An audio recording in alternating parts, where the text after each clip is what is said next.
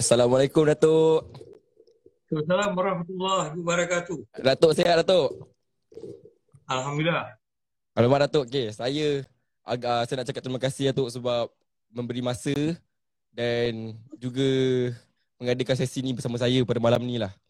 Uh, Atuk okay. ni menjadi satu inspirasi yang sangat besar dalam perjalanan saya sebagai seseorang pemain gitar dan juga pemuzik dan untuk dapat borak dengan Atuk pada malam ni agak saya agak nervous to be honest tapi saya ada banyak benda yang ingin merungkaikan dengan Atuk. Terima kasih Atuk sebab sudi. Terima kasih.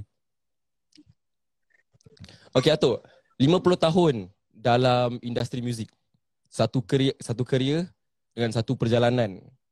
50 tahun tu macam mana Atuk bertahan dan konsisten? What is the key factor? What's the principle of that?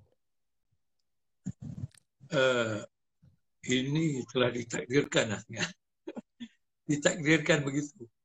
Sebenarnya saya tidak pernah terfikir yang saya akan lalui uh, uh, perjalanan ini agak panjang lah. Tetapi uh, seperti pada awalnya dulu kita uh, merangkak jalan bertatih, jatuh bangun, jalan lari dan sampai dalam perjalanan seni pun begitu sebenarnya. Mm-hmm. Uh, uh, tapi yang indahnya dia mengajar atau dia sangat uh, kata orang tu berwarna dalam kehidupan. Warna. Dan uh, sebenarnya kita semua ada peranan. Betul. Dalam hidup. Ya. Uh, dan pada awalnya dulu saya bersama kumpulan pun uh, tidak terfikir yang kita akan uh, merakamkan album dapat uh, di bawah naungan Warner Brothers ketika itu mm-hmm. yang yang saya rasa kutu waktu ketika itu tidak banyak uh, kumpulan atau syarikat rakaman yang tak uh, sign nak jadikan kita sebagai dia punya label mm-hmm. kerana mereka rasakan kita tu ada juga uh, pemberita-pemberita atau daripada majalah dan yang lain-lain mengatakan yang kita ni uh, membawa budaya kuning. Mm. Uh, tetapi kita mempunyai asas yang tersendiri sebenarnya. Mm-hmm. Uh, kita punya kita dibesarkan di kampung. Di kampung kita itu ada persatuan-persatuan seperti uh, Hadrah Kumpang, mm. Zapin, Zanji, Ha, dan di situ ada kumbu kumpulan kumpulan kampung lah. Hmm. Dan marhaban dan sebagainya. Benda itu banyak mengajar kita tentang budaya uh, timur. Hmm. Jadi bila kita uh, pegang benda tu, asas benda tu kita ada, bila bila cakap mereka bila mereka katakan yang kita ni bawa uh, budaya kuning, saya agak disagree lah. Hmm. Cakap kita main muzik apa apa salahnya muzik? Hmm. Apa juga jenis muzik, apa juga benda yang kau terlalu, kalau kau tak jaga, dia akan jadi mudarat lah. Sama Betul. juga awak main apa, burung, hmm. uh, jadikan, layang-layang, hmm. semua buang masa pun. Kalau ikut ha. betul-betul. Tapi, tapi kalau awak tahu awak kenikmatan yang awak dapat, uh, rasa yang yang benda ni adalah satu benda yang yang indah, hmm. yang dia berseni, dia akan menjadi satu benda yang lembut. Oh, ini memang satu perjalanan yang in your own words is, is really indah because saya bila saya dengar cerita Atuk tu, Atuk ada niat dan tujuan yang mungkin ramai yang tak faham. Like maybe like, like tadi uh, Atuk ada sebutkan ada orang yang tak boleh terima. Tapi disebabkan hmm. the foundation that's why you pegangkan benda tu. Okay. Saya ada satu soalan untuk Atuk. Bila Atuk bila start berkarya, uh, uh, baru-baru nak start main music lah kan atau berkecimpung dalam uh, the music industry. Atau nak fokus to be in a band atau was nak fokus kepada solo artist? Sebenarnya pada mulanya semua mula daripada tak kira di mana daripada solo boleh ada band. Mm-hmm. daripada band boleh pergi solo. Tetapi bila satu tahap yang di kata orang di persimpangan mm-hmm. awak kena, kena ambil keputusan kerana kadang-kala di Singapura atau di di rantau ini mm-hmm. kadang-kadang muzik tidak boleh dijadikan satu mata pencarian yang yang solid. Mm-hmm. Yang maksud saya uh, dia macam sambilan dan suka-suka. Awalnya macam gitu. Hmm. Tetapi kalau kita serius dengan benda ni, kita kena pilih dua. Awak nak jadi profesional atau nak jadi semi profesional. Oh. Macam awak bekerja betul muzik, awak muzik awak nak bekerja. Hmm. Jadi macam saya, saya kena sacrifice. Maknanya dah satu tahap di persimpangan yang saya rasa benda ni kena berhenti sebab pertama kita tak boleh jujur, kita tak jujur dengan majikan kita. Hmm. Maknanya kita datang lambat, MC, orang coverkan kita, Hmm. kita balik cepat. Itu semua benda tak bagus. Hmm. Itu kita nak cari rezeki. Sama juga apa yang awak buat. Kat mana juga awak kerja. Kat mana, kat badan mana Islamik pun awak kerja, kat mana badan kalau awak kita tak jujur dengan pekerjaan kita, keberkatan lari. Hmm. So kita kena faham. Dan bila di antara kumpulan tu bila masing-masing dah mempunyai uh, keluarga, Hmm. kerja pekerjaan yang agak uh, yang agak mantap. Hmm. Jadi uh, muzik tu dah kedua. Tapi bila saya rasa uh, saya kena buat keputusan either saya berhenti kerja Hmm. atau saya teruskan dalam bidang seni sebagai Hmm. satu kerja saya. Saya mohon doa kepada Allah Taala. Ya Allah ya Rabbi, sekiranya kerja seni ini baik bagi aku. Kau bukalah jalan ini. Sekiranya dia tidak mendatangkan mudarat bagi saya, kau tutupkanlah jalan ini. Saya sanggup kerja apa sekalipun. Walaupun sebagai petani dan sebagainya. So nampaknya bila saya mula begitu, benda ini terbuka. Sebenarnya saya tidak punya satu asas yang yang yang yang tebal kalau nak cakap pasal sebagai seorang komposer ke producer ke Hmm. penyanyi dan sebagainya kerana waktu ketika itu uh, macam saya punya style suara tidak sangat uh, uh, mereka minat mungkin Hmm. tetapi setelah suara-suara garau mula diterima dan menjadi besar semua orang nak cari lagu, suara yang begitu. Hmm. dan benda ni proses sebenarnya. Saya tidak mencari benda tu. Saya tidak Mhm. mencari benda tu. Saya lalui dengan memberi memberi memberi memberi. Akhirnya saya terima satu benda yang saya rasa inilah dia. Ha, bila orang tanya macam mana boleh nyanyi sampai ke sini? Macam mana boleh rasa gini sampai dalam? Macam mana boleh orang boleh rasa begitu dan begini? Saya rasa itu satu kurnia. Hmm. itu satu benda yang yang kita tak boleh beli Betul. you're talking about blues soul Hmm. folk kau tak boleh beli benda tu. Dia awak ada atau tidak? Tak semua orang nyanyi, tak semua orang semua orang boleh nyanyi tak? Semua orang boleh jadi penyanyi. Dan you harus jadi penyanyi tak mesti you boleh sampai level level to performer. Hmm. It's another level. Yang awak berdiri awak orang dah rasa nampak dia punya karakter dia. Awak Hmm. pegang mikrofon aja awak gerak sikit awak dah ada dia punya karakter dia. Itu benda is, is a gift. Itu kurnia. Dah, dah bukan boleh beli. Hmm. Tapi sekarang mungkin dalam soal keadaan sekarang benda-benda ni boleh kita pinjam dan pakai. Hmm. Pinjam dan pakai benda tu. Tapi kita tak boleh punya. Hmm. Asal bukan kita. Ha, itu nak kena nak kena jaga.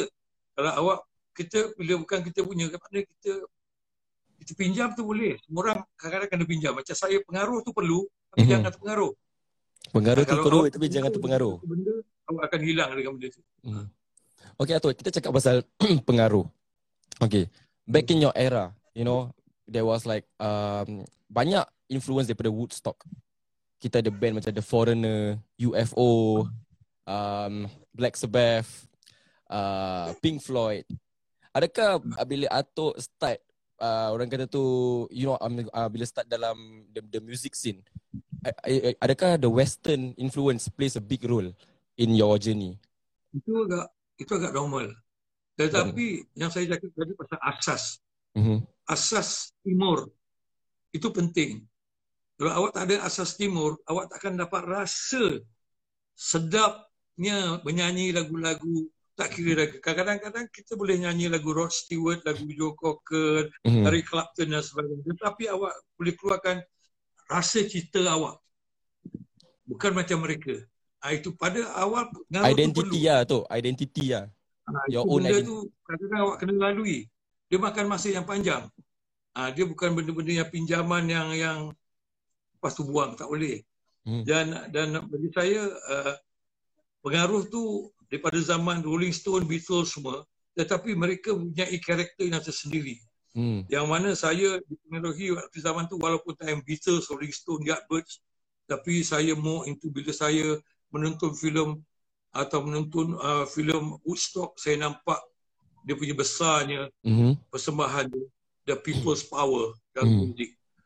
Dan saya ambil itu sebagai satu teras uh, uh, energi dan semangat dan perjuangan.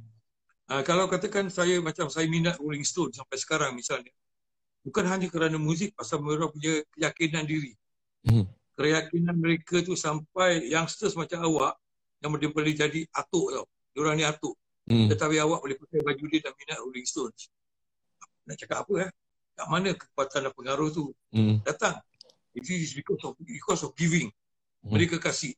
Jadi macam saya di benda ni it's like uh, uh, tak boleh kita nak bohong kerana bila awak perform orang balik kalau awak tinggalkan satu benda yang yang berkesan mm-hmm.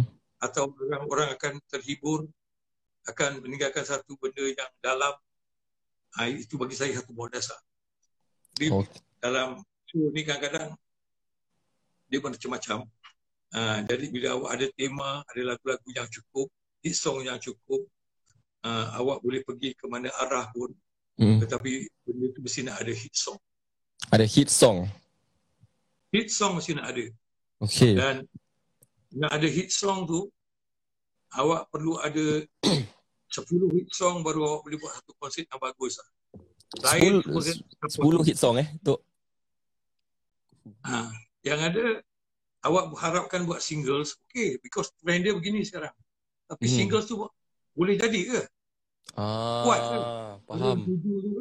Tak ada orang nak sacrifice tentang lagu-lagu yang bertemakan kehidupan. Tak ada orang nak perjuangkan tema-tema tentang ketuhanan. Tidak hmm. ada orang yang yang nak perjuangkan tentang lagu-lagu budaya. Hmm. Jadi orang ke arah tu safe, dia seorang suka, dia dia benda tu tak tanam. Dia tak tanam satu uh, semangat sebagai orang kita. Hmm, okay. Saya faham, saya faham benda tu. Okay, Atuk. Um, bila Atuk buka, uh, you know when Sweet Charity was formed, you know, kita ada lagu-lagu hits, uh, pelarian, dekatlah padaku, dunia perlumbaan, ribut, hilang gelap, terbitlah terang dan macam-macam lagu. Tapi saya uh, nak nak tanya Atuk, because that song was uh, was made in the 80s, you know, zaman Atuk lah.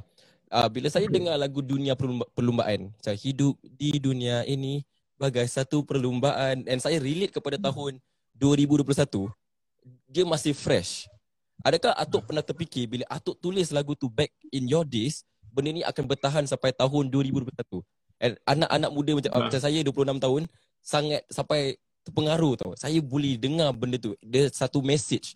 Uh, boleh tak atuk ceritakan perjalanan macam lagu lahirmu bukan untuk dunia? Itu lagu yang agak deep.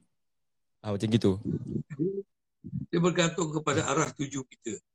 Semangat arah tuju kita, perjuangan kita dan kita ada peranan. So kadang-kadang ada lagu yang saya, saya tidak mengharapkan radio untuk putar lagu saya. Hmm. So saya tahu lagu ini terpopular di di di konsert-konsert yang saya yang akan datang. Hmm. Misalnya bila uh, album saya buat album Warisan, ah, album ah, Warisan. itu menceritakan tentang saya tinggal di kampung lepas tu saya dipindahkan ke HDB flat yang saya tengok dah tak ada lagi saya kehilangan satu benda dan itu terhasil hmm. ni lagu warisan lepas tu dari situ uh, yang kita tanamkan macam dunia perlumbaan ini dah mengatakan benda yang normal yang akan berlaku yang selalu berlaku macam lagu termasuk lagu uh, uh, Ramadan hmm. saya bila buat lagu Ramadan tu dah dekat 30 tahun yang lalu dan saya hmm. tidak mengharapkan akan jadi popular tapi saya cakap lagu ni akan menjadi satu benda yang orang kenal ingat bukan untuk diingat atau kenal tetapi pasal kita benda, benda ni ibarat macam kita menanam pokok tu adik, benih. Mm. Mesti ada benih yang baik, tanah yang baik, lepas tu kita tanam, kita jaga, besar, pokok tu berimbun kalau dia tidak mengeluarkan berat, dia tidak mengeluarkan buah, tapi dia akan berimbun, kita boleh berteduh di bawahnya. So lagu pun macam gitu sebenarnya. Kadang-kadang ada lagu, uh, kalau awak tengok konsert-konsert barat, keseluruhan yang besar-besar punya. Dia orang ada special song yang dia orang akan main, mesti kena main dan kena mm-hmm. dan orang suka nak dengar. Lagu signature. Tetapi bila awak ada hit song yang cukup 10 misalnya dan awak kena perform dalam 30 buah lagu ada lagu-lagu yang membina yang memberi foundation kepada awak uh, macam katakan uh, tema konsert ini adalah tema kehidupan world music awak hmm. ada benda tu tema ini adalah tema untuk lagu-lagu puisi dan uh, uh, ketuhanan hmm. awak ada benda ni dan ini rock and roll awak ada benda ni. Tetapi awak boleh boleh boleh kata orang olah dan boleh bermain dengan dengan kata awak misalnya kalau awak nak pergi shopping ah. Hmm. awak perlu ada duit awak. Yeah. baru awak pergi shopping. Kalau awak tak ada duit jangan nak shopping. Itu macam kita buat performance kita ada banyak bahan. Hmm. kita nak buat apa kita boleh buat sebab kita punya bahan banyak untuk kita jual atau persembahkan kepada pendengar. Itu dalam pengalaman saya uh, dalam perjalanan saya menuju ke sampai ke sini Okay, um, bila Atuk cakap pasal lagu-lagu uh, yang folk, rock and roll, blues, sebab saya ikut perkembangan, Atuk daripada Atuk start as a, like a rock, uh, rock play genre, Atuk terus ada satu masa Atuk pergi ke uh, Malay traditional pun ada. Lepas tu Atuk pergi ke folk punya side dan after that Atuk pergi ke spiritual side. That evolvement of that, orang kata tu perjalanan of that changes, adakah ada main dengan masa ke, situasi atuk ke? Kenapa atuk took like okay, decided to change the style? Proses. Proses. Ini proses nak sebenarnya. Proses kehidupan. Mudah-mudahan kita jadi orang tua yang dewasa lah. Oh okay, okay faham. Ha? okay. Hmm, maknanya of course kalau awak dengar semua band-band dalam dunia yang dah sampai 50 tahun orang memang 90% tradisi mereka akan ingin berkembang mencari satu benda pembaharuan yang hmm. ada go on spiritual side. Hmm, uh, so bagi saya asas saya kerana saya di kampung. Bila saya cakap tadi bila kita ada kumpulan marhaban, ada kumpulan berzanji, ada ada kumpang. So saya dengar lagu-lagu roncong, Hindustan dan sebagainya. Dia saya, saya langsung dia absorb waktu itu kita muda. Mm-hmm. Kita dengar fresh. Dia akan masuk ke dalam badan kita dengan rasa yang yang, yang fresh dan ingat. So, bila mhm. kita bila kita dah dewasa kita ada peluang membuat sesuatu benda yang lain especially lagu-lagu uh, jiwa timur mm. uh itu satu kepuasan yang luar biasa ni mm. luar biasa sebab bagi saya saya dah tak perlu uh, barat-barat ni saya dah tak, tak dah tak kisah lagi oh, okay. saya, tapi saya appreciate bila saya masih dengar saya mesti beli physical punya CD atau mm. whatever dan saya nak tahu apa perkembangan kadang review tu bagus Hmm? Saya nak beli kenal, saya dengar apa yang bagus dia. Saya dengar bila kita dah semua dah dekat dalam kita, kita tidak perlu sangat nak tahu benda tu. Pasal dia akan lahir daripada rasa perasaan kita yang hidup di dalam badan kita. Okay, atau um, tadi Ato dah cakap pasal physical copies. Pada zaman ni, 2021, it's a, a, a new world of streaming media ada kita ada Spotify, kita ada YouTube. Uh, back in your era tak ada tu semua. Uh, semua in more in a physical copy. What is the pros and cons of releasing a music pada zaman ni yang zaman media ni? Apa experience yang Atuk rasa okay, dia, dia tak sama macam zaman zaman Datuk dulu? I'm very lucky ya. Yeah. I'm very lucky and blessed saya rasa. Mm-hmm. Sebab saya melalui benda tu. Mm-hmm. Saya merasai zaman uh, daripada kaset mm-hmm. VHS daripada mm-hmm. cartridge sampai ke rekod dan sebagainya sampai gitu. So, but I still believe dan uh, benda ni is like a process of journey mm-hmm. of life. Satu perjalanan yang kita kena terima dan kita kena manfaatkan apa yang ada sekarang. Walaupun kadang-kadang kita kurang senang dengan keadaan itu, mm-hmm. cara rakaman terlalu banyak, bukan penipuan. Tetapi originality itu dikacau oleh satu benda yang terlalu digital sangat sampai the rawness tu dah tak ada lagi. Mm-hmm. Dan uh, saya rasa uh, artis-artis lama dan kumpulan lama yang yang masih bertahan, masih going lagi di di di Europe atau di Amerika, dia orang dia gunakan teknologi yang baru ni sebagai mm. satu benda menyenangkan keadaan. Tapi asas analog tu, mm. dia punya warmness tu, different ini. So benda tu kita kena faham. So bagi saya, but I still try to uh, understand and educate myself so that saya akan uh, sebab dulu kita jual fizikal saya masih ingat lagi sebelum sebelum album bukan kerana nama istilah dan perjalanan hidup Mhm. bila benda tu diterima oleh masyarakat Mhm. itu bukan ada lagi kumpulan atau orang begitu orang sudah nak cari satu benda yang lain Mhm. bila bila waktu ketika kita rakam bukan kerana nama perjalanan hidup istilah bercinta punya album.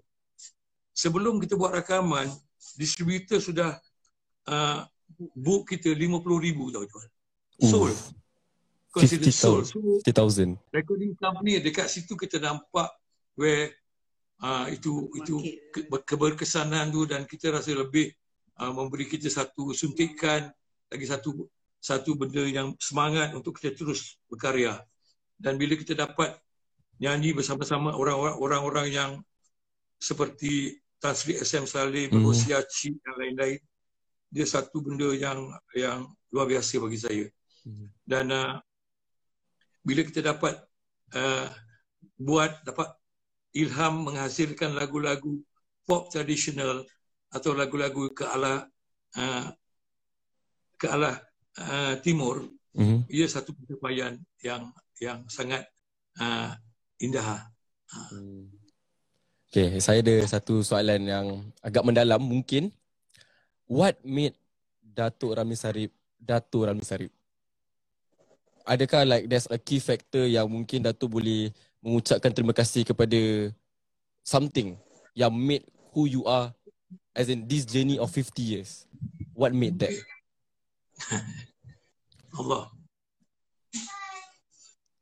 restu daripada ayah dan ibu saya keluarga saya dan saya sentiasa uh, uh, beri mendoakan kepada peminat-peminat saya dalam keadaan baik, sihat dan kuat. Itu antara saya punya ritual, Mhm. ritual saya. Uh, dan uh, jangan susah kerana ini satu kurnia yang Allah Ta'ala pinjamkan kepada kita. Kita gunakan apa yang terbaik. Mhm. InsyaAllah uh, untuk sebagai orang Timur, Mhm. Singapura, Mhm. bila saya dapat jalan sampai hampir 50 tahun masih saya diberi izin untuk bergerak buat album, uh, buat lagu, ni, buat persembahan dan masih diterima, uh, saya, bagi saya itu satu pencapaian yang luar biasa. Sangat bersyukur kepada Allah. Ya.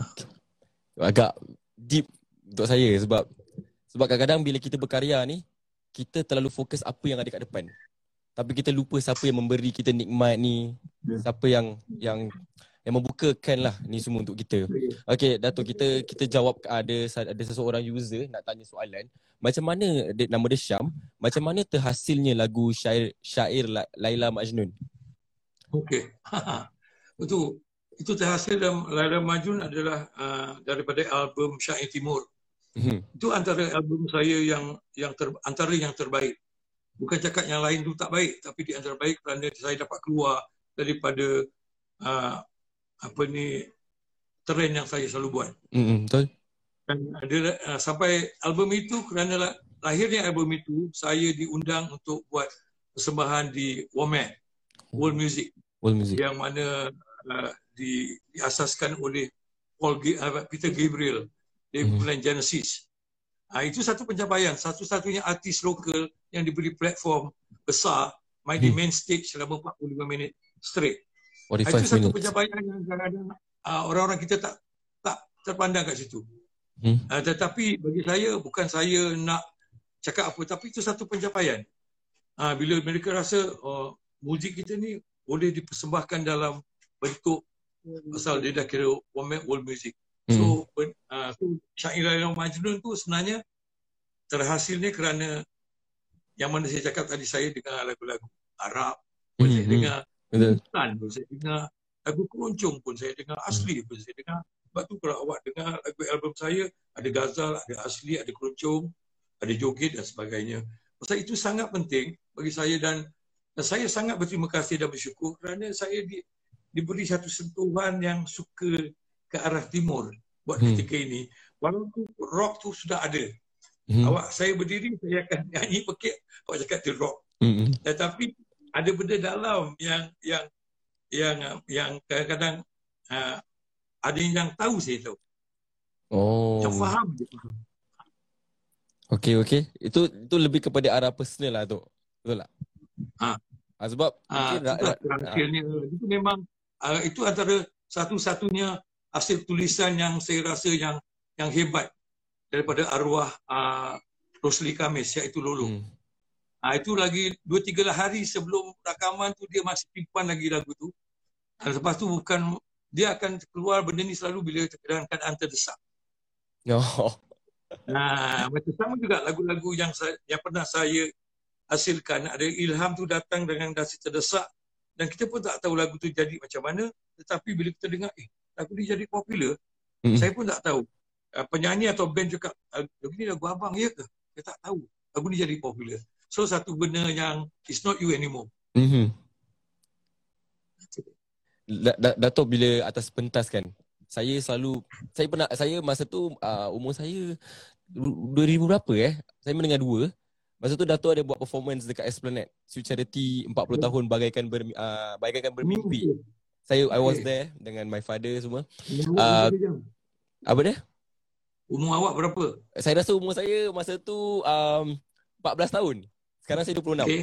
ha apa Dan- bawa pergi Hanan ayah saya ayah eh. ah ayah saya bawa ah sebab salam saya ayah eh. Okay, boleh boleh boleh. Ayah dekat luar. okay. okay. Ah uh, Datuk, ada orang kirim salam juga. Ah uh, atuk saya yang kerja dekat Peninsula Drum Shop, Haris.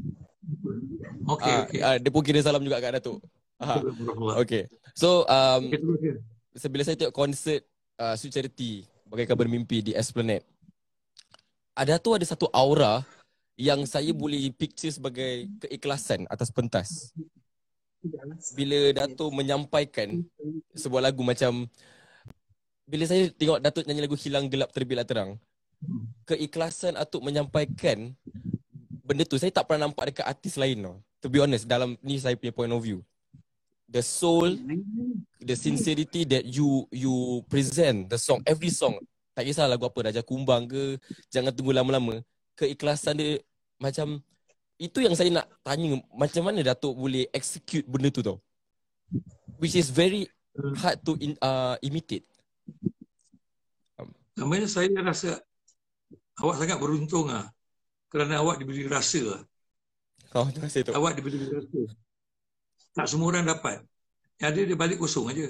Hmm. Tetapi gini, uh, dalam uh, 40 tahun bagai bermimpi itu sebenarnya saya sering memberitahu kepada pemuzik saya. Mhm. Kalau tidak, uh, mungkin saya tidak jarang beritahu kepada band Sweet Charity tetapi kepada personal band saya. Mhm. saya selalu memberitahu diorang tentang uh, belajar uh, kata orang tu buat persembahan Mhm. jangan buat pertunjukan Oh, dia macam satu experience. Bukan saja Bila presentation. keluar tu kita benda tu dia tak normal lagi bila kita bila keluar kat situ kita kena pertama sekali ritual ni dan saya akan ceritakan awak sikit Okay. orang pernah tanya apa yang saya buat sebelum buat persembahan Hmm. doa. Doa Doa. bukan untuk diri kita sendiri. Doa untuk semua penonton, semua peminat-peminat yang datang daripada jauh. Mudah-mudahan orang tidak terkena benda-benda yang yang tak diingini ya. Aksiden ke, kena apa, dah sakit dan sebagainya. Kita Mhm. kena doa. Sama-sama. Dan pasal ini, ini benda ada penyatuan. Benda-benda ni tak boleh bohong. Mhm. Benda-benda awak ada pada hari itu, awak rasa, awak dapat, walaupun uh, 10 minit, rezeki lah. Betul, betul. Sama juga kadang-kadang kita nak dapat satu kepuasan tu. Setiap persembahan, tak kira dia kecil atau besar. Tetapi awak beri yang terbaik dan dirasakan oleh satu keadaan yang luar biasa bila pemuzik awak sendiri rasakan benda tu satu benda satu tripping kata orang Hmm. tu. So that's called the blues. Blues tu Blues. bukan muzik blues. Rasa awak tu. Blues tak boleh buat. Tak boleh beli. Dia ada atau tidak? Aku nak nyanyi blues. Blues tu apa? Dia adalah rasa lah. Ha, itu antara benda yang saya beritahu kepada teman-teman. Lepas tu jangan banyak komplain. Mhm. Selepas lalu, lepas, lepas persembahan, saya jarang ada postmortem. Oh, jarang Kerana ada saya voice rasa itulah persembahan. Itulah Oh. persembahan. Ha. Bila Tok so kaitkan, macam kalau yang mungkin yang macam anak muda macam saya, bila dengar blues tu blues sebagai satu genre. Rock sebagai genre, genre. Tapi when when it come, when it comes So, Saya uh, tak dengar. Bila bila bila macam macam uh, anak-anak muda macam kita bila kita dengar bila kita uh, kaitkan blues, rock dan even metal itu kita kita kita punya uh, kepahaman is lebih kepada genre. Tapi bila Atuk menyampaikan benda tu, dia lebih kepada Atuk always emphasize soul, soul, jiwa. So what is okay macam blues, soul. Macam mana uh, Datuk kaitkan soul dengan blues? Uh, soul dengan folk you know, okay, this is the soul. Ke soul tu menjiwai se- semua uh, genre yang dalam diri? Jiwa, rasa, perasaan, semua di antara begitu package dia. Oh, okay, man. Faham. Then, and giving, giving, engkau awak beri, orang buka, terima, orang terima, suka awak kasih. So, something yang yang you tak boleh beli. Tu lah. You tak boleh buat. Mhm. Benda ni, you kena go to the process of benda ni. Kadang-kadang mereka memaksa-maksa orang uh, menyanyi atau menari sebelum mereka bersedia. Mhm. Itu tak real. Dia akan datang dengan kadang orang tu dia, dia diam dia dengar tapi dia nak nikmati dan hayati. Mhm. Ha, kadang-kadang bila saya pernah menonton konsert-konsert yang besar macam Rolling Stone, Santana, Mhm. saya boleh bangun kerana bukan saya rasa tak banyak kadang-kadang penyanyi atau band yang boleh buat awak groan tau. Mhm. That means dia punya giving tu tak ada hold back lah. Oh. Ha, tak ada hold back. Then awak saya rasa sebagai seorang uh, penyanyi atau in the band awak mesti ada itu attitude Attitude. attitude itu nak ada so called the folk value tu mesti nak ada. Folk value tu adalah satu benda jiwa, rasa perasaan yang awak boleh lembutkan keadaan bila keadaan tegang. Mhm. Kadang-kadang awak dalam uh, dalam persembahan tu sangat tegang. Mhm. Orang jadi tension. Jadi awak pun uh, band pun dah tak rasa macam comfortable. Awak perlu adakah itu blue soul untuk melembutkan keadaan. Saya. Dia very mendalam. Dia, dia personal intake saya rasa. Kepaham saya. Uh, sebab like I, saya rasa kalau nak faham ni semua dia ada satu journey. Dan tak Ah, semua orang akan melalui benda tu. Kita sama-sama bertuah. Tak tahu awak bertuah ke saya bertuah saya Hmm. Saya, tahu. saya betul. Saya betul. Anda ceritakan benda ni dengan keadaan yang yang agak penuh-penuh dengan semangat lah. Energi. Energi yang yang kita bincangkan hari ini adalah satu energi yang mana kita kena hormati. Hmm. Okay Dato' Jadi- kita, saya saya nak cover tentang Sweet Charity sikit. Bila Datuk uh, bila Datuk dengan uh, uh, the band Sweet Charity when you guys form because the first album uh, kalau saya silap minta maaf 1979 Ha. Sweet Charity uh, dari si- Hmm. uh, ada lagu Bayang-bayang kan uh, Hmm. the first album. It was a different kind of concept bila the album evolves. Dan masa tu belum ada lagi pelarian, belum ada reboot, belum ada musibah penunggu. But that factor of you of Sweet Charity to be the very first hard rock band in Singapura dan Malaysia, pernah tak uh, macam mana tu orang kata tu uh, the vision, the formula, the vision, the structure of writing the very first album of Sweet Charity? Okey. Pada awalnya dekat Singapura dulu kita tidak ada satu studio uh, studio yang boleh rakam rock band. You don't have a proper producer yang boleh understand to produce rock band. Even sound engineer we got problem.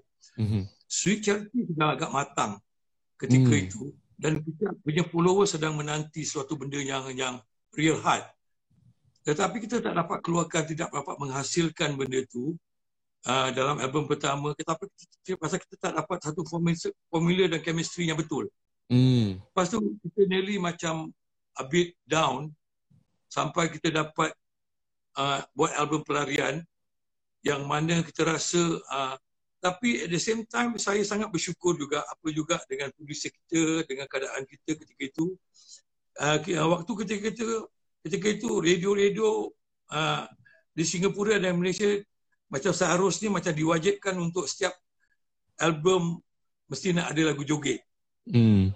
Yes, okay. Ha, baik Um, um, Bone ke, Ellie Cats ke, Carefree ke, Mm-hmm. ha, Charity ada lagu joget ketika itu. Tapi lepas tu saya cakap, kenapa mesti nak ada lagu joget? Mm-hmm. Tetapi rupanya tak secara langsung saya pun bersyukur dan berterima kasih kerana kita tidak secara langsung kita membawa budaya timur Mm-hmm. ke fan-fan kita. kita boleh akustikkan dia, kita Ya, boleh betul. nyanyikan santai dan sebagainya.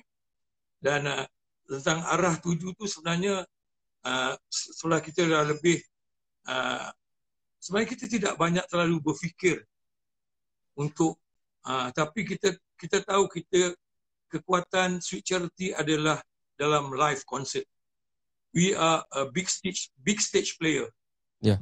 Kalau Ya, awak agree. tanya ayah awak ataupun atuk awak uh, the National Theatre tu adalah Sweet Charity punya where we dominant Mhm. area tu. Tak ada Sweet Charity, tak ada show. Oh. Itu tak boleh bohong. Orang nak cakap apa dia cakap. Tapi itulah pengalaman saya. Daripada organizer cakap, no, you Charity mesti nak ada tapi dia mesti nak main last. Main Kalau dia up. main awal, orang akan balik lepas tu. So Oh. benda tu satu benda yang agak uh, saya tak tahu mungkin keadaan waktu ketiga tu begitu. Mhm. Uh, tetapi uh, bila kita pergi ke Malaysia, saya nampak yang kita ada benda yang formula chemistry yang yang strong. Mhm. Yang kita punya selection dalam lagu dalam persembahan live is big. Mhm. Kita punya energy sebab pertama selain daripada musician saya yang yang mahir dan suka apa yang kita buat, Mhm. uh, saya seorang olahragawan. Jadi saya quite fit. Saya Hmm. main bola, saya main takraw, saya lari dan sebagainya. Eh, saya ada, banyak fitness tau. Mhm. Jadi dalam bantu saya punya banyak saya tengok uh, dalam majalah-majalah barat seperti Musical Express, New Musical Express, Melody Makers. Saya tengok banyak post-post penyanyi-penyanyi 70s, uh, late 60s yang mempunyai style. Mhm. Dan saya saya tahu yang saya boleh buat benda tu. Saya pernah menonton di uh, Bangun Negara, saya menonton uh, artis-artis yang sokong rock band. Rock tapi band. bukan yang era saya. Mhm. Dan saya tahu yang saya boleh, kita boleh buat bagus seperti itu. Dalam persembahan, lah, bukan musically Hmm. saya tak tahu.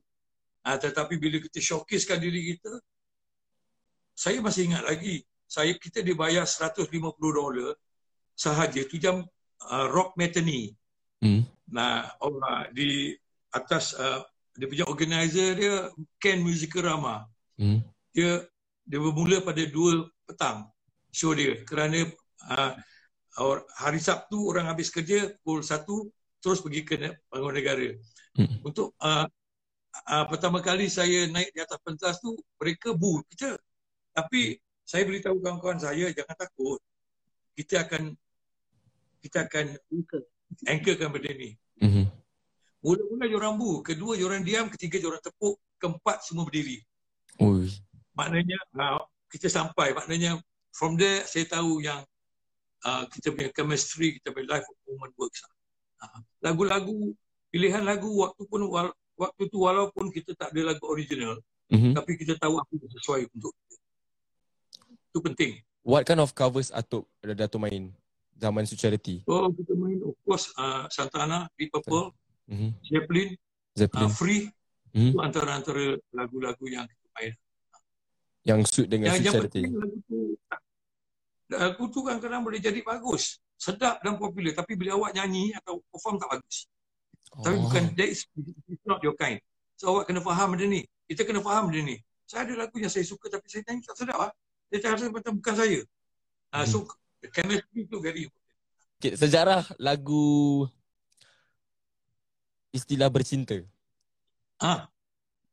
Lagu sebab lagu tu banyak main peranan dengan saya punya kisah bercinta. Oh, feeling ah. Ah, feeling feeling. So saya nak Oh, nak saya nak faham ke- macam mana Dato boleh create istilah bercinta dengan including the museum like to be honest even the guitar solo tu menghayati. Ha. Saya dah Okay. pernah dengar istilah istilah bercinta dalam segi akustik akustik dan juga the original the, the full the album one. Dua-dua sampai. But saya nak, nak ingin tahu sejarah lagu istilah bercinta. Okey. Uh, sebenarnya dalam album Istilah tu saya dah kira dah macam penat buat lagu cinta sebenarnya. Oh. Tapi uh, saya dapat inspirasi tu uh, feel of the song daripada Foreigner. Foreigner. Um, I, I want to know what love is. Yeah, I want to know what love is. Dan dia rasa tapi dia bukan bukan Foreigner tapi Ramli Sarip. So uh, Ah. saya buat paruh lagu dan lirik. Lagu tu sampai habis tapi liriknya separuh kerana saya rasa macam uh, Hobbit lah kira. Oh, Macam saya macam uh, macam belia lah, belia tau. oh abang. Ah, Jiwang-jiwang sah. Jiwang. Tapi aha, tapi uh, uh, saya buat uh, kekuatan kau cinta kata. Tapi bila sekarang bila saya perform Mhm. lagu tu memang membuat peminat-peminat saya agak uh, suka lah. Betul?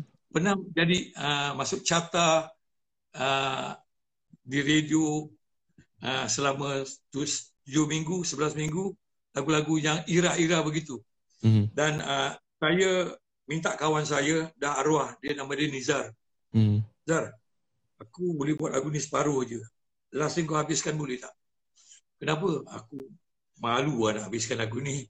So saya siapkan lagu tu dan dia habiskan. Dan saya suka part kini ku mengerti istilah sebenar di dalam bercinta. Tiada Hmm. kepastian, tiada penentuan dalam percintaan. So Hmm. benda tu uh, uh, setiap uh, uh, pecinta haruslah berkorban tiada batasan. Mhm. Itu benda satu benda saya nampak ada ada soul, Mhm. ada jiwa yang uh, so called uh, pengorbanan dia macam lagu doa buat kekasih Mhm. sejarah mengajar kita menjadi lebih dewasa. Mhm. So benda tu sebenarnya ada satu syair baik-baik yang indah untuk dikongsi pada pendengar. Ah itu lepas tu musiknya bila saya rakam lagu tu pun ah, gitaris saya memang dia mahir dengan blues rock ni. Mhm. Dia dia antara saya punya favorite gitaris ah. Nama dia Wan Ahmad. Wan Ahmad. Dia memang champion.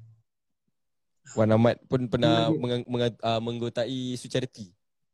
Saya saya Ah, dalam Wan album Batu. What is your upcoming project dan the the new album for the upcoming album for this one for this year? Ah, ini very interesting lah sebab uh, album ni uh, keluar daripada kotak yang lazimnya saya saya rakam ataupun chemistry songwriting tu. Craft-craft dia yang kita buat tu agak berbeza. Dia uh, bagi saya dia punya lirik saya saja dia macam sebahagian daripada syair purba tau. Syair Purba. Ah itu awak kena cari sendiri lah. Hmm. Nanti kalau kita jumpa kita akan cerita lagi tentang ini. Boleh. dan uh, lagu-lagu dia menceritakan tentang uh, very iconic some of the song boleh dijadikan uh, lagu-lagu untuk dijadikan uh, uh, kata orang tu uh, macam Floyd punya style. Floyd, Pink Floyd. Satu Okay. lagu tu walaupun dia 5 minit kita boleh tarik sampai 15 minit sebab dia punya dia ada satu karakter yang bertaut. Dan dan lagu-lagu yang yang yang uh, dia ada ada blues, ada rock, ada folk, ada rock, ada progresif. Dalam album tu lepas semua lagu-lagu dia. dia ah, dia ah, dia berlaku dalam benda ni berlaku rakaman tu dalam uh, keadaan COVID. Hmm. Uh, kita rakam tiga buah lagu di di Malaysia iaitu lagu Sentosa di Kubah Hayat, Sri Kandi Zaman dan Surat Cinta Kuala Lumpur. Mhm. Lepas tu saya harus balik sini daripada Jakarta balik Kuala Lumpur balik sini saya kena uh, uh, kuarantin 14 hari. Quarantine. Hmm. Walaupun saya tak kena apa-apa. Tapi daripada situ saya tidak biasa sangat duduk di rumah lama. Mhm. Saya selalu berjalan. Daripada situ saya membaca buku, main gitar, ilham tu terus kita kena buat something, kita kena buat sesuatu dan saya dapat group of very fine, good, fantastic musician yang Hmm. saya mana yang diorang bukan mahir aja, diorang faham apa yang saya nak dan diorang ada apa yang saya nak. So kita dapat rakamkan tujuh buah lagu kat sini. InsyaAllah. Sebab uh, album ini agak very rare bagi Mhm. saya sebab uh, dalam jangka yang panjang tak ada banyak artis yang buat full album. Hmm. Ini 10 buah lagu. Sekarang kalau awak buat 5 lagu atau 6 lagu dah kira full album. Betul. Tapi bila kenapa saya hold benda ni kerana saya rasa sangat penting untuk saya siapkan full album kerana arah tuju tema tu sangat penting Mhm. untuk peminat saya uh, mengikuti perkembangan saya dan harap-harap dia lebih lebih kata artistik beri dewasa ada pop culture kat situ Ada pop culture. InsyaAllah kalau ini dengar, Hmm. awak akan rasa, okay, you must very open with it. I will, I Ah, will. dan saya rasa uh, even uh, saya punya uh, teman-teman yang menjadi pengiring atau stationist, diorang merasakan satu kelainan Mhm. dalam album ini dan dalam prosesnya. Dan uh, itulah yang mudah-mudahan kita dapat release atau kita dapat edarkan dalam Oktober ni insya-Allah. Oktober ni. Mudah-mudahan saya dapat buat persembahan satu di sini satu atau dua. Uh, album ini boleh dikecilkan atau boleh dibesarkan dalam persembahan sebenarnya. Pasal Mhm. dia ada folk, blues dengan rock punya value. Mhm. Nah, kalau kita nak buat satu play, satu satu orang tu nak buat satu perjalanan uh, uh, konsep kata orang tu macam ala Freud lah, Mhm. benda tu bisa boleh buat. InsyaAllah. Uh, album ni, uh, how long was it uh, in the making? The process of the making? Since your last album, before. Itu kadang-kadang bila Allah Ta'ala sudah memberi kita ilham tu, Uh-huh. kita take, kita kita ambil dengan cepat, kita buat dengan cepat dan kita uh, kerja dengan kuat. Oh. dan benda ini ter- terhasil dengan satu satu bulan setengah saja. Sebenarnya lebih cepat boleh berlaku sebab tapi kita lepas tu kita hold back, kita lebih tenang kerana benda tu tidak perlu nak rush sangat Mhm. kerana kerana COVID dan sebagainya. Tetapi benda tu terhasil dengan dengan cantik dengan betul uh, bantuan satu production dinamakan Boss Production Mhm. masuk rasa karya. Ah, itu satu benda yang Hmm. Looking forward. I, I'm very excited about it. Walaupun saya dah produce banyak album, dah banyak buat lagu, tapi ini satu benda yang yang uh, colourful lah. Very rainbow itu orang. Rainbow. Album ni akan uh, will be released in a physical fo- uh, boleh dapatkan dalam physical uh, format lah. Dato. Ya, dalam CD dan vinyl. CD, dan CD dan vinyl. Ah, Uh, will- dan kita akan cuba buat, kita cuba dapatkan uh, uh, buat mutu special edition t-shirt, mungkin Hmm. jacket dan Mhm. sebagainya. di Oktober lah. InsyaAllah. Okay, Oktober. Alright. Saya Um, sebenarnya dah, dah, dah macam kalau boleh saya tu boleh terbang ke mana-mana saya terbang sekarang. Saya tak ilmu tak cukup. okay, Dato. Um, okay, album tu bulan 10. Okay, insyaAllah nanti kita akan ada satu lagi sesi bersama Dato pada bulan 9 untuk promosikan album terbaru uh, uh, album terbaru Dato. Kena buat 10. Tak boleh 9. Sembilan tak boleh buat bulan sepuluh. Ha, 10. Bulan 10. Sebab Nah, nanti okey, nanti apa-apa kita akan bincang lagi. Uh, nanti ya. kita akan Ini, ya. bincangkan uh, untuk mempromosikan uh, album Dato lah dan one, once again saya nak ucapkan terima kasih Dato sebab sudi meluangkan masa untuk podcast live ni dekat Instagram dan mungkin ada kata-kata uh, perangsang, kata-kata semangat for the younger generations, younger musician yang ingin berkecimpung lah dalam dunia seni ni. Silakan Dato. Ah, teguh dalam sabar. Oh. Teguh dalam sabar. Uh, mesti nak yakin, uh, believe lah. Mhm. dan uh, never jangan rasa uh, awak tak akan dapat tak makan lah. Kerana uh, perjalanan seni ni harus ada banyak pengorbanan. Hmm. Bukan hanya sekadar awak boleh buat lagu saja, bukan hanya boleh menyanyi saja. Awak kena banyak buat performance, uh, banyak buat kajian. At the same time, kajian tu harus ada tetapi awak kena tahu, lihat uh, uh, cermin sebenarnya apa yang baik untuk awak. Apa yang sesuai untuk awak. Jangan terlalu ikut trend, kadang-kadang sampai kita hilang arah. Hmm. Uh, kadang-kadang kita terlalu ikut fashion sangat. Sebenarnya fashion tu adalah satu benda yang come and go. Hmm. Tapi kalau awak cakap pasal t-shirt dengan jeans, dia akan forever lah buat masa ni. Betul. Betul. Um, it's music about good song, it's a good song. Hmm. Uh, lagi satu, uh, buat kadang-kala, ada kala lagu tu awak ibarat macam nanam benih yang saya cakap tadi. Hmm. Got good song, good melody, good arrangement, good sound, good lyrics, sesuai insyaAllah. Dan lepas tu, ini is partly benda ni macam people's power juga. Hmm. Of course, the rest leave it to Allah Ta'ala. Dia maha menentukan apa. dia yang maha merancang segala-gala. Alright. Terima kasih Datuk sebab memberikan kata-kata tu dan saya once again nak ucapkan terima kasih. Uh, at the bottom of my heart, this is really special for me. I've been wanting to speak to you. I've been watching you live on YouTube, on live. And now we're here talking and saya harap uh, again insyaAllah dari rezeki kita boleh bertemu lagi. Dan thank you so much. I'm looking forward to work with you for the album promotion. And saya doakan semoga the album is a success. And this podcast, this session that we have here akan uh, touch a lot of people and memberi mereka semangat untuk teruskan berjuang dalam dalam bidang seni ni. Terima kasih Datuk. Terima kasih Thank you so much. Awak menghayati, menghormati dan berperasaan. Terima kasih. Okay, salam saya buat semua. Terima kasih Assalamualaikum. Datuk. Assalamualaikum Datuk.